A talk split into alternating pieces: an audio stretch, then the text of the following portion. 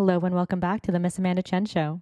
If you've been following this podcast, I'm almost halfway through the 100 Masked Men series, where I interview men anonymously about what masculinity means to them and how their self worth is measured against their interactions with women.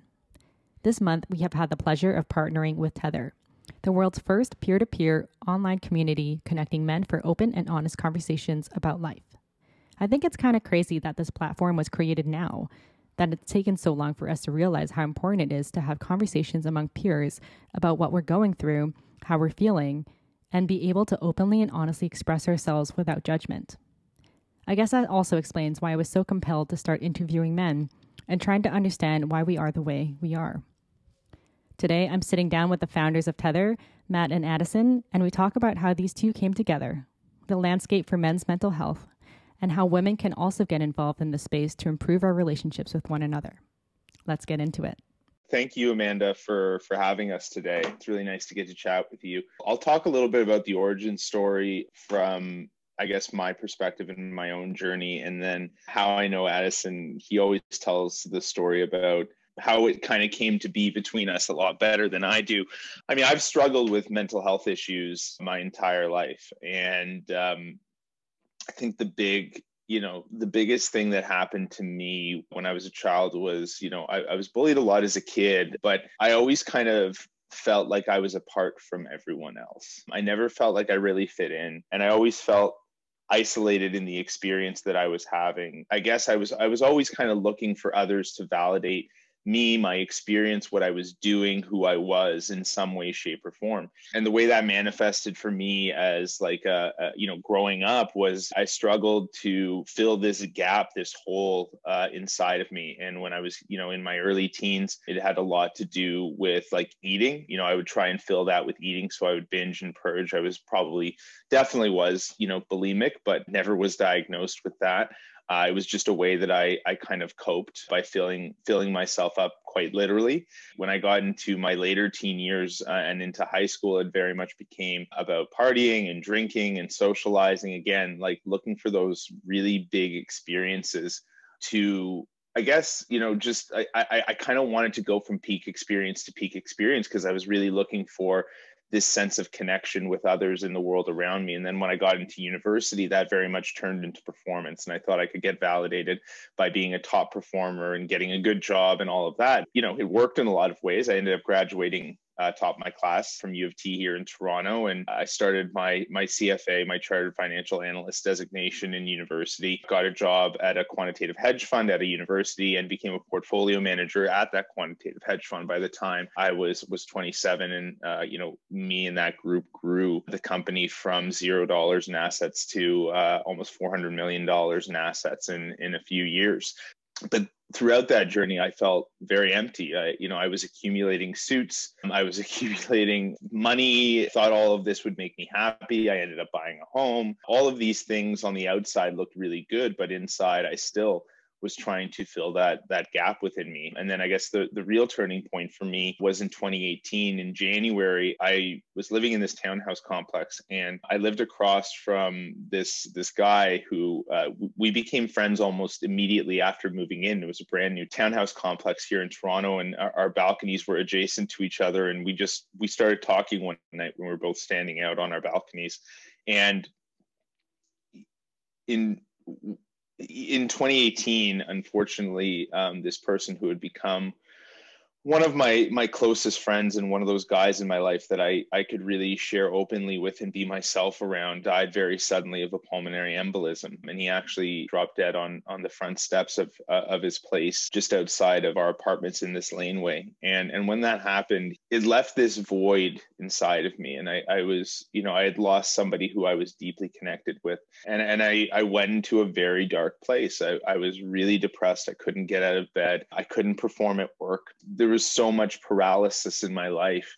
and and I just I didn't know where to go with that. And so I I went to therapy. I uh, I tried medications, I tried experimental treatments, really anything that I could do to heal the pain that I was feeling inside, this really deep existential pain. And uh, it wasn't really until I found this men's group and I was invited by a friend of mine uh, in November of 2018 that things started to shift for me. in that group, I, I remember it was kind of the first time I, I, I, I sat down and I shared that I, I didn't want to live, but I didn't want to die. And I don't know if I used those exact words, but that was the sentiment that was coming across. And, you know, as opposed to those men saying, you know, oh, well, you know, just you'll be fine. You, should, you have a lot to be grateful for. Maybe try exercising or changing your diet. They, they just sort of held space for that and they allowed me to show up as I was. They allowed my feelings to be there. They didn't try and change it. And that was different. And it was really, I only know this in hindsight, but it was really the first time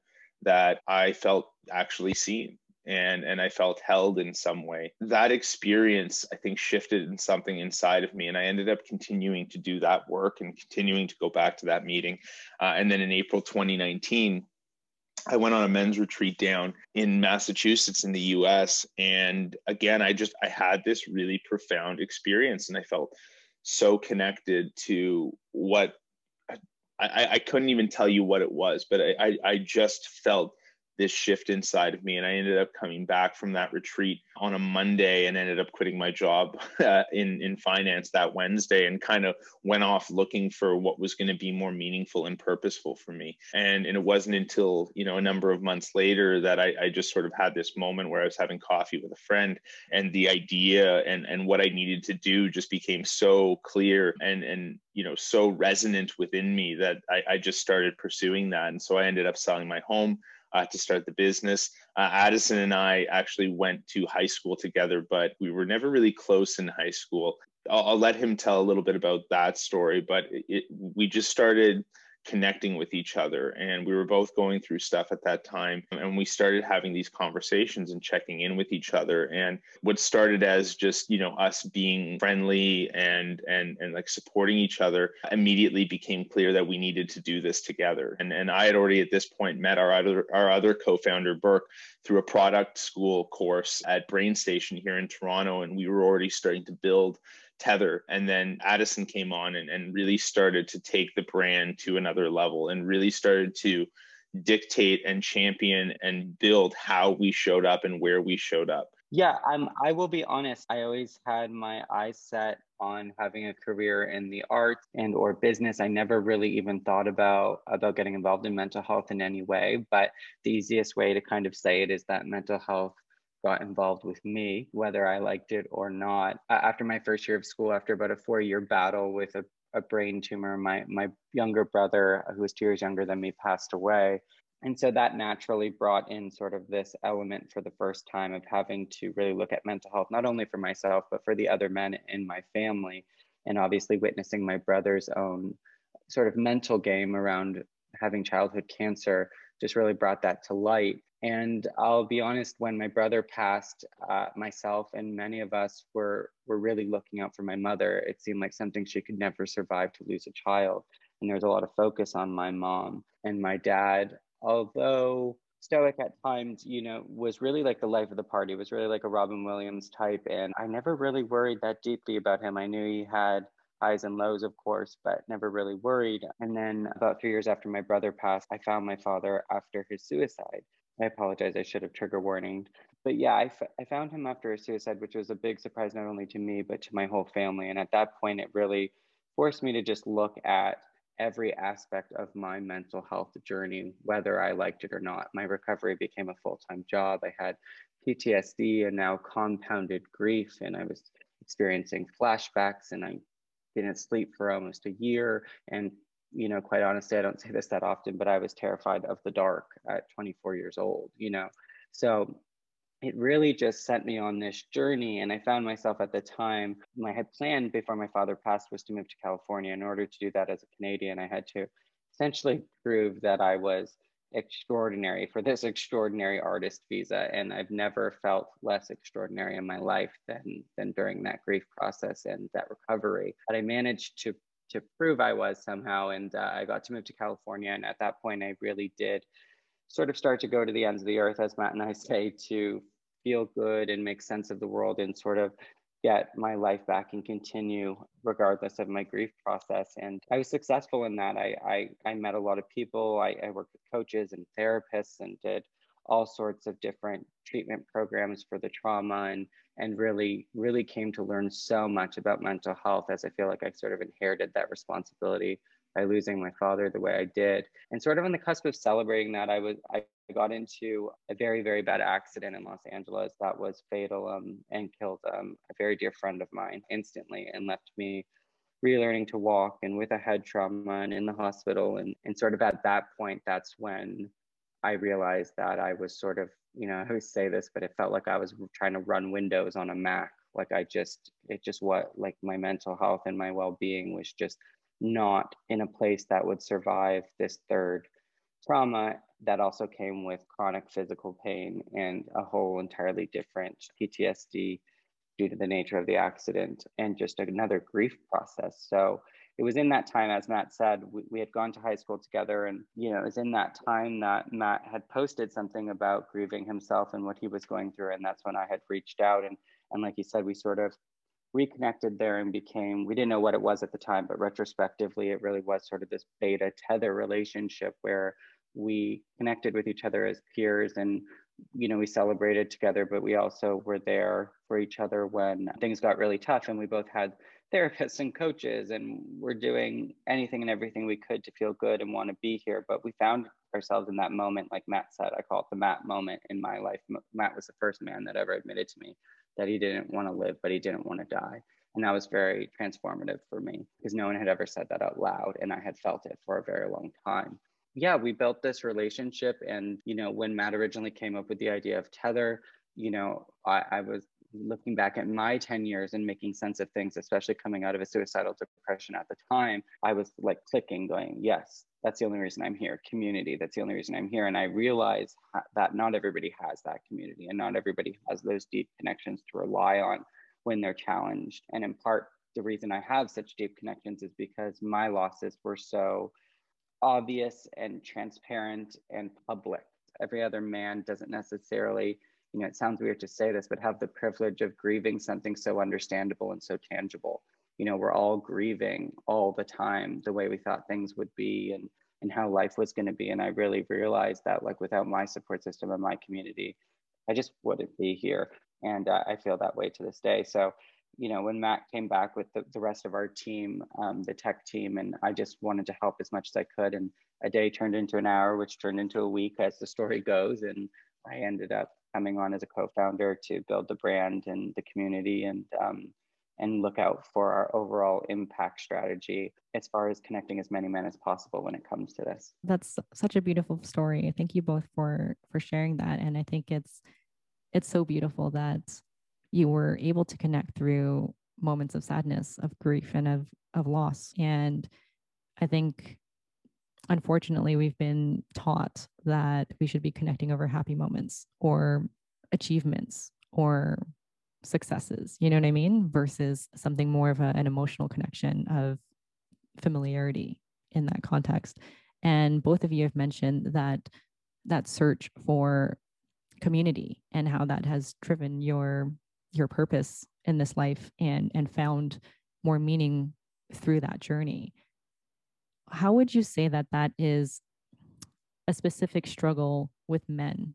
Because coming from a female perspective, there has been way more opportunity, at least for, for women, to be able to open up and express themselves more emotionally. Has there been a lot of barriers growing up as men in your community? And also from all of the tether men that are on your community now, what are those main challenges on expressing mental health and finding that connection and feeling comfortable speaking about your stories and expressing vulnerability? Mm, that's a, it's a great question, Amanda. It's interesting because as I sit here, it's like the I've never really said this in this way, but it's like on the surface, to I think to a lot of people, it doesn't seem like it should be a challenge, but then it's the most profound challenge I believe uh, any man can face and the reason is because you know men are just socialized to not feel. Men are socialized to believe that struggling is somehow inherently unmasculine unmasculine. That reaching out and building these connected relationships with each other is inherently feminine in some way. I think that a lot of men well i think that all men but i, I think that uh, you know uh, i think the struggle of a lot of men is that they deeply desire and crave these emotionally connected relationships with each other. And then yet everywhere they're met with you know whether it's subconsciously or oh, you know overtly they're met with these stop signs these blockades that prevent them from actually dropping in and and having those types of really deeply connected relationships. And i mean that that was what Addison and I and Burke and, and a lot of men that I have now in my life have, have the privilege of having, right? Which is these relationships where we don't have to go there. We don't always have to talk about our struggles, but we know that if we need to, we can. And I think that's the big piece, right? That's what makes somebody feel safe. That's what allows people to connect deeply is is the knowing that it is a, a, safe thing to be able to do that the person that you're speaking with has the capacity to go there with you if that is what is needed. And i think that's what we've tried to hold and to crystallize through the tether app is providing a safe space where it does feel like it's safe to actually go there. Um, it's uh, it, it's safe to celebrate joy. It's safe to talk about the challenges of fatherhood. It's safe to talk about the struggles of depression. It's safe to to speak about not feeling connected to your work and wanting to find more purpose and meaning in in your life. I think that you know there is very much this idea, and you you alluded to this right, where it's this you know we need to be positive right? We need to share positivity because that is you know that's good quote unquote right? And so inherently what we've said there is we've implied that struggle is bad and that negative emotions are bad. And i firmly believe that there are no good or bad emotions. There are just constructive or destructive reactions to those emotions. And so a destructive reaction that we often see and this bears out in terms of how men typically interact with whether it's mental health services or what have you is that men typically go towards drugs and alcohol and self-harming behavior in order to deal with you know with mental health issues right? Or they shut down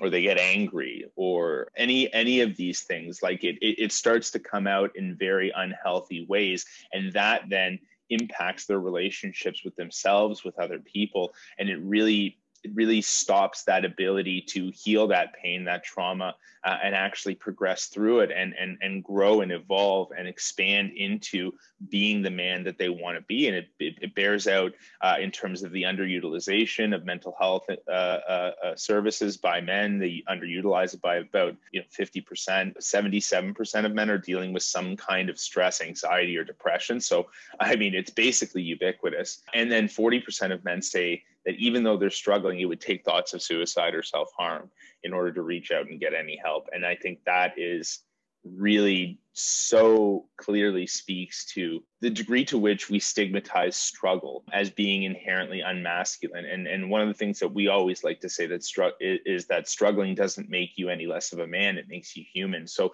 can we humanize this? Can we hold space for difficult emotions, right? Because it's only through sitting with and holding space with those difficult emotions that we're actually able to transmute it and convert it into something that is useful to us, right? Because all of those, you know, quote unquote negative emotions, and again, I don't like the word, I think there's just a way to you know a way to react to them that's more positive and i think the positive way is to actually interact and play with those emotions and understand why they're there and share them and have somebody reflect back to you something about what you are going through because it's it's really in those moments that we can discover the most profound things about us right? Isolation and loneliness is really just a feeling of wanting to feel connected and feel loved right? So if you don't go into the isolation and you don't say that i'm feeling lonely then you can never undercover uncover the true value uh, that you have which is i want to feel connected and loved and i want those things in all aspects of my life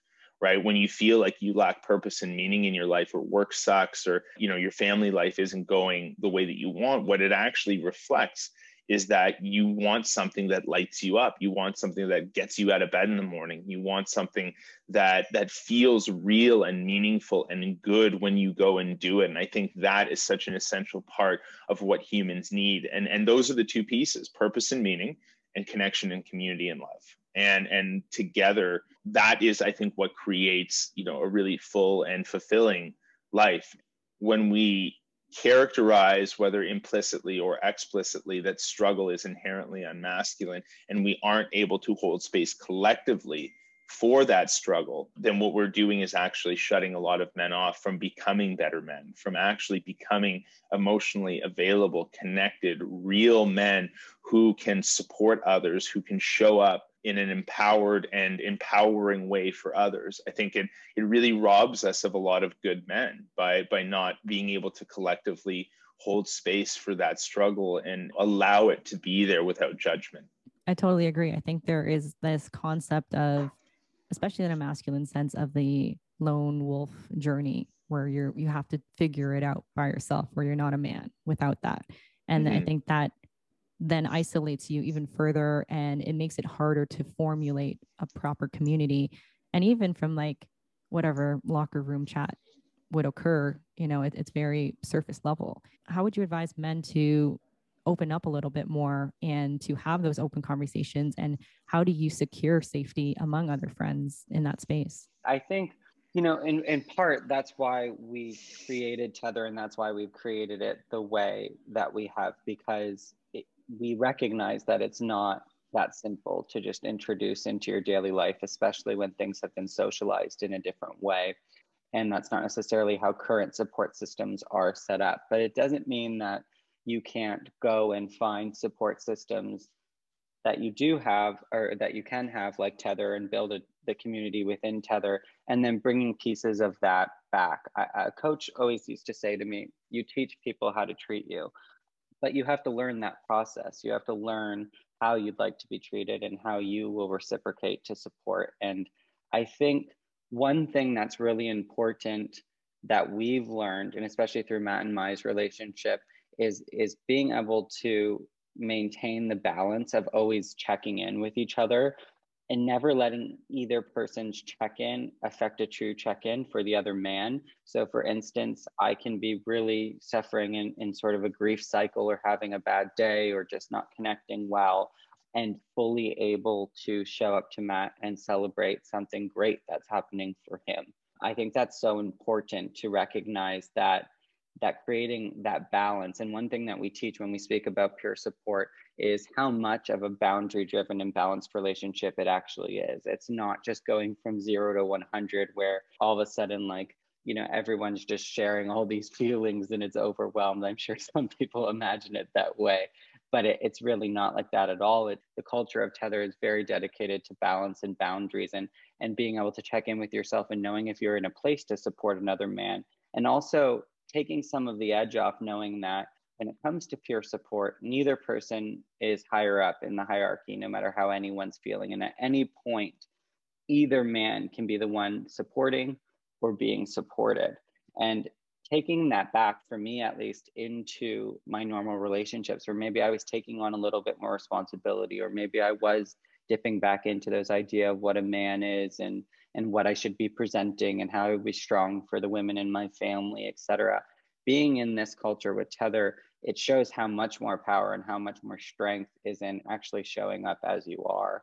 And I think that's that's a really cool gift that that we're seeing men in our community start to take back into their lives and it becomes this this secular thing that starts to really create meaning in their whole lives, not just on Tether.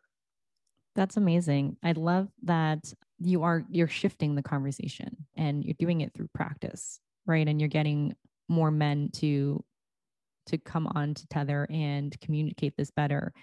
Since Tether began, what have been the the biggest successes, the best achievements, the best hmm. growth so far? And what has surprised you the most of that community that you've built?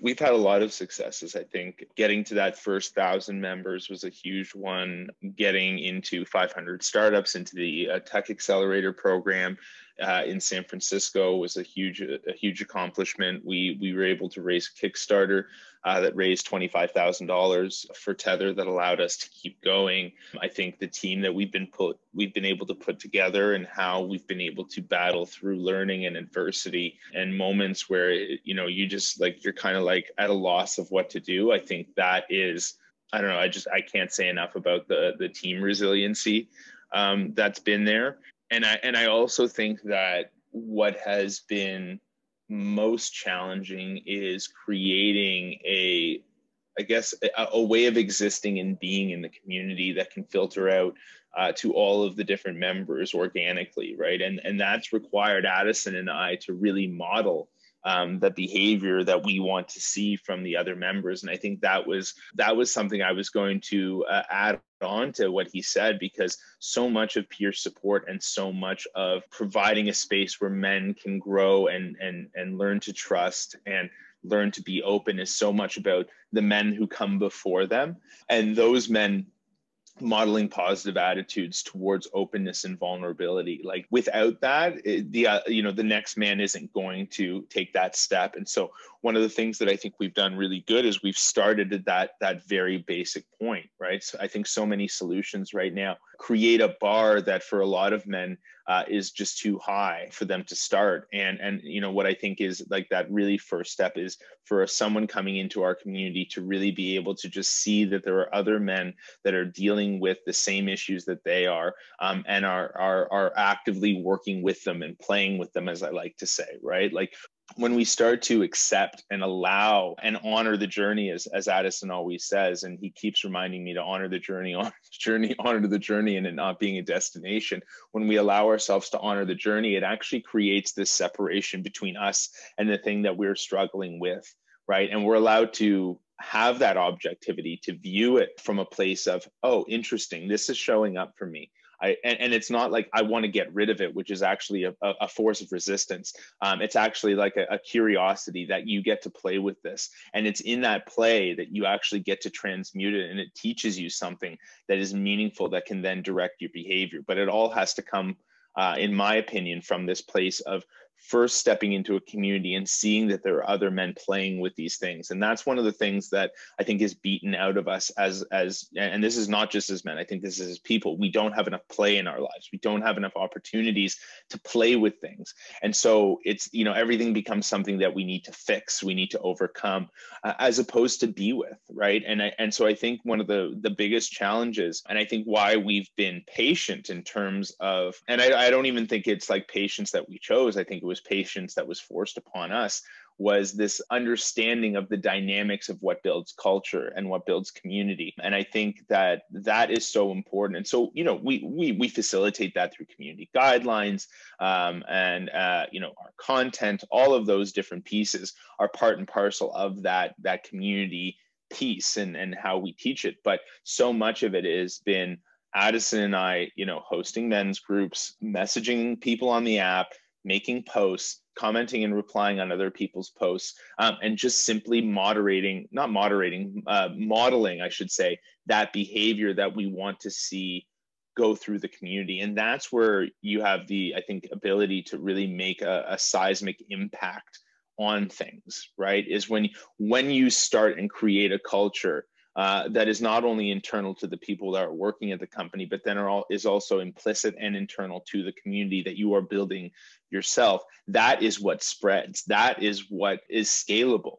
right but you really have to get your hands dirty and, and you really have to get in there and so i think that's been the biggest i wouldn't even call it like it, has been the biggest opportunity for growth for i think both of us uh, for me especially is just you know really doing this brick by brick. And i i think what's interesting when you when you look around you know the the the tech landscape we're always so concerned about scalable solutions things that can grow quickly. The problem is is that if the if the foundation isn't there then you're growing something quickly on top of a faulty foundation. And so for us the biggest thing has been laying that foundation making sure it is solid i think that we've done that exceptionally well. There's things that we are going to be building into features and things like that that also help facilitate that but once that foundation is there that's when you can get people coming in and they they seem seamlessly are brought into the community um, and there's just this implicit understanding of what to do, what the values of the community are, how to interact. And that is what becomes scalable, right? That is the thing that then can actually turn from just, you know, helping a few hundred people to helping millions of people. We're, we're still learning and growing and developing and, and understanding how community interaction is scalable and how values are scalable. Um, and that's it's a really interesting and complicated uh, and confusing and frustrating and amazing problem to be solving. It's just, it's all of those things all at once.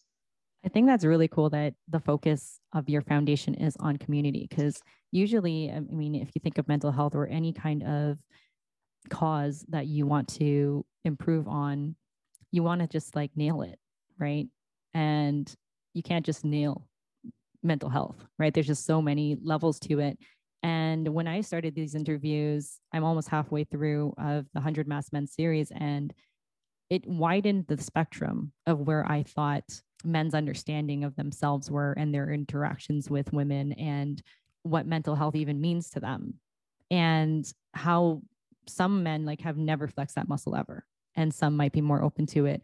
And you can't just ask the exact same question to everyone and expect that everyone's going to give you the exact same answer like like typical school work you know what i mean? This is like life based scenarios where everyone has a uniqueness to it and it's going to be hard to understand where everyone's coming from. How would people that have not experienced what you've experienced be able to communicate in the same same level as you to kind of get that same awareness. I think that's when i start butting heads with people where it's like i know i only know my perspective. It's really difficult to see the other. I have been trying to understand men for a long time you know have been very intentional about trying to understand them. And i think what's interesting is the effort in trying to be understood.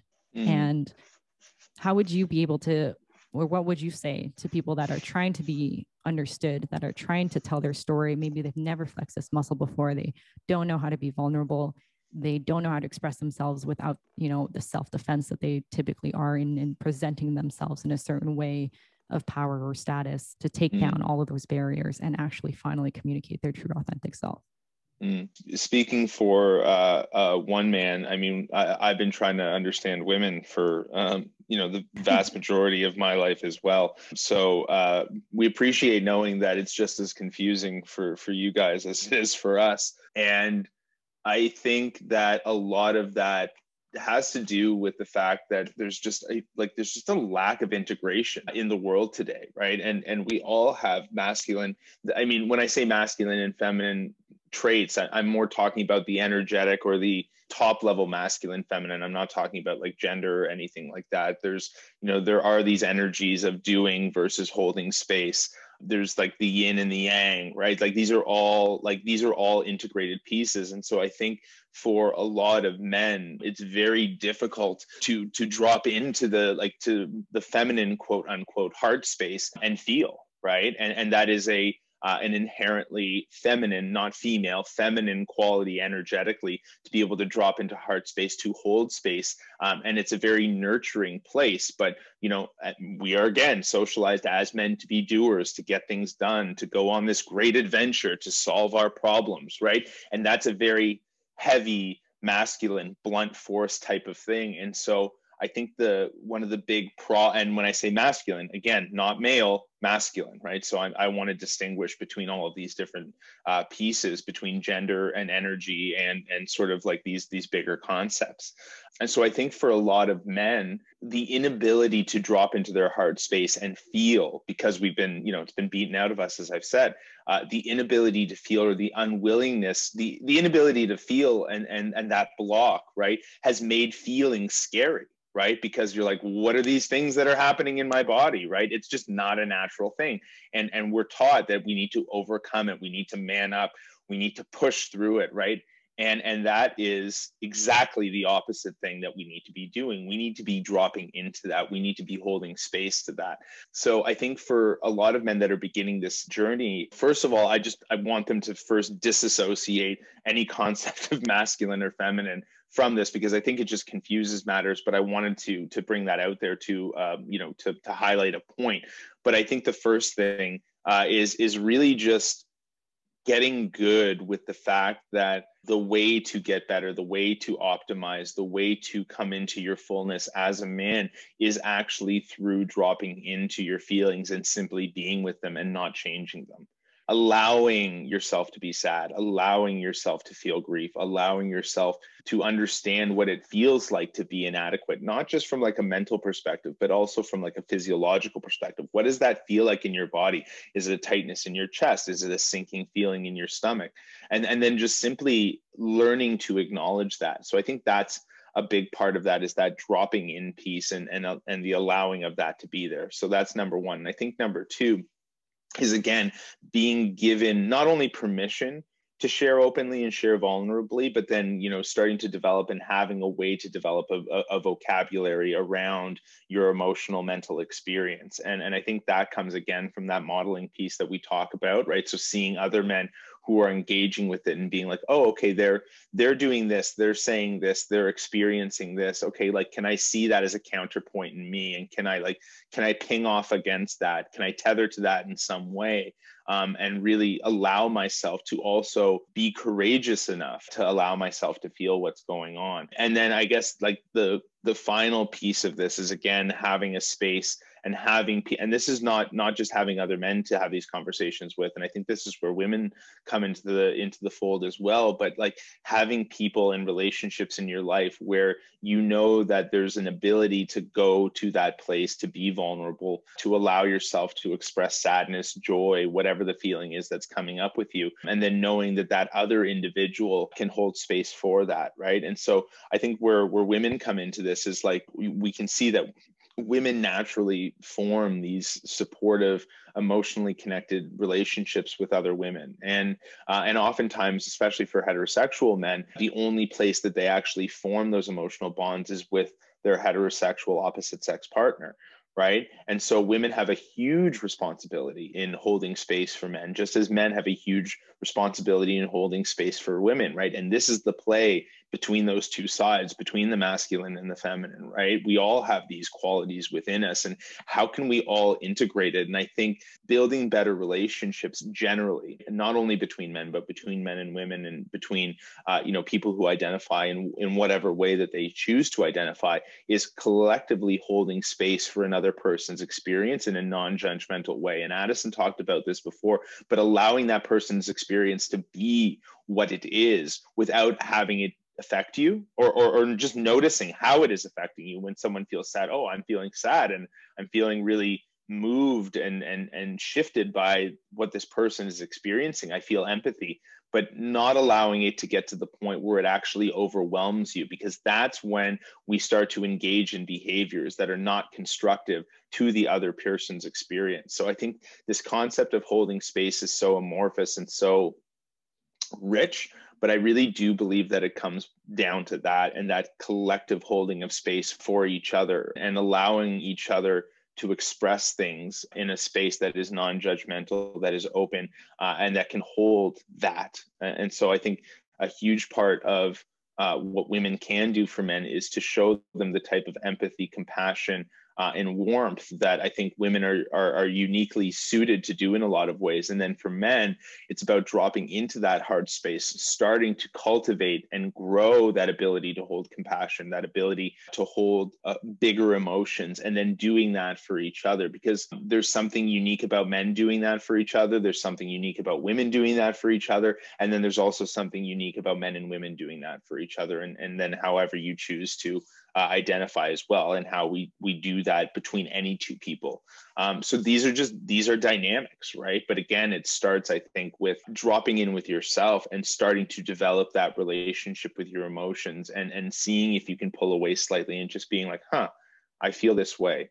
Um, okay what does that feel like in my body? So i, I know that was a there's a there was a bunch of stuff in there but i, I think that's how um, I, I, think that's how this kind of builds and grows and and and allows us to have those real relationships with each other and allow us to understand each other more. And and you you said this great phrase and i you know i love it. It's like seek to understand rather than be understood. I think if we can all seek to understand more the world uh, you know we're just that's a, a much better place to be coming from yeah, absolutely. I think it's it's interesting that you mentioned the kind of yin and yang, like feminine versus masculine concept, because men, if you're if you're thinking of the protectors, providers, caregivers in that sense, there needs to be some level of vulnerability and expression of your emotions in order to be protective to kind of express those sides of the emotion so it's it's interesting to see how our society has really blocked all of that off from us.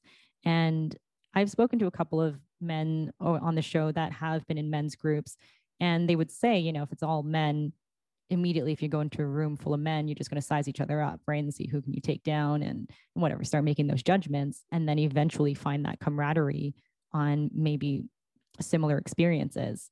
When it's between men and women i think uh, especially now women have just created more expectations on men or either lack of expectations on men and you know what what they would deem as what a good man should be and i don't think that those definitions are aligned. And I think with men, they feel like if they were going to be vulnerable in front of a woman, that kind of removes all of his manhood and he's no longer, you know, attractive to her or, you know, whatever that version is. And also on giving that vulnerability, whatever those those feelings are to a woman, suddenly she has all of this power over him. She's got all this ammo from whatever he's given to her. Because as you said, you know, typically in, in at least in hetero world when men form these bonds with women they give them something that they have not disclosed to anyone else so if that was if that landscape were to change you have more men now being vulnerable among other men then it shouldn't be so scary to put it all in one woman's hands anymore. Do you think that could could potentially change people's relationships moving forward by opening that space? Or how do you see what the future might look like in, in an ideal sense? Yeah you know it's funny because i think like as matt said when it comes down to it you know so much of it really is born of of the culture that we place ourselves in and that we choose to be a part of. And i think what's interesting is if we just look back at a very basic level and i think this applies to this conversation and in general but what comes to mind for me is this idea that like anytime something is new or out of our comfort zone, we resist. We're uncomfortable. And and it takes like a commitment to rewiring in your brain to learn that discomfort leads to growth, which makes my life better. You know, and it seems so simple and it's so simple to say, but I know after years and years of literally training myself to go where the discomfort is, you know, and that's very different than danger. I'm talking about like you know just just discomfort around opening up discomfort around trying something new you know when you get that that sting that feeling of discomfort that slowly can become the cue to lean in a little bit more you know and just like we allow with how men come into the Tethr community it, there's not a necessary barrier to overcome you know in your first stride you can drop in and at your own pace really start to be a part of and form the relationships that you want to make. Some men come into the app, and we've learned that there's this comfort in this warming up period where they just witness other men interacting, supporting, and being supported. And then, you know, three weeks later, a month later, we hear from them, or we find out in some other indirect way that they've connected with one other man and they've been peer supporting each other for months at a time. So, just in that same sense, the metaphor there is there's no right way to do this. And I think specifically when it comes to the relationship between males and females. I just felt like I had too much freedom and she was too emotionally sensitive. Like I, I would be like, okay, it's too much pressure to like be this open and, and for you to, you know, kind of be accepting of anything, you know. And I know that's what everyone sort of dreams of, but it's just it's interesting because I still inflicted personally this idea of putting like stoicism and success and barriers in between me and my relationships, if that makes any sense. So even though it wasn't even coming from home, like I was still ingesting it from somewhere and, and feeling safer in putting those barriers up.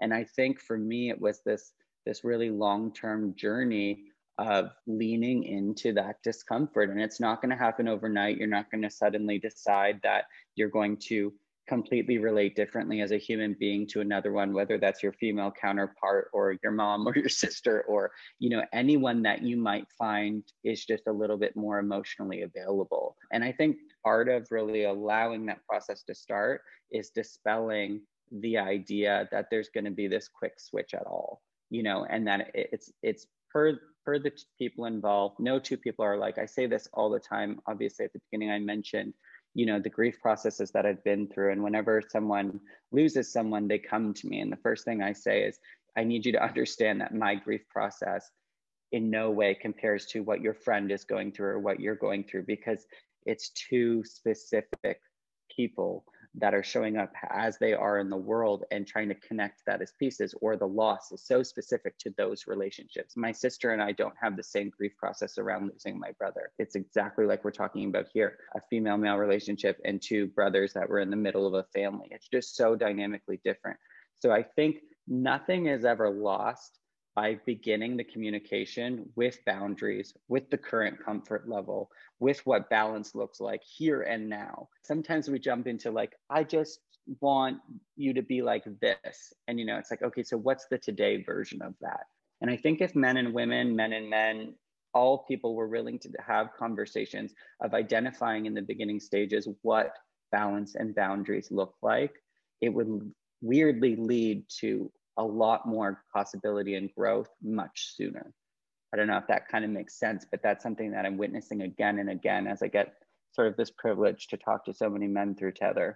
Yeah, I love that. I think it's really important to realize that this isn't a quick fix situation that you can just put the same application on everyone you know and and the importance of really leaning into that discomfort and feeling everything out and realizing how normal that is. I want to wrap up and just want to let you tell us a little bit more about how we can find you and if there's any events or anything else that you'd like us to to know about on all the socials, we're Tethr for Men, T E T H R F O R M E N. And we do for anybody listening, and it's a great way to sort of drop into the community at your comfort level. Every month, we hold a digital event for all Tethr men, all Tethr members, and it's a, it's done through Zoom. It's going to be on March 24th, actually, this month.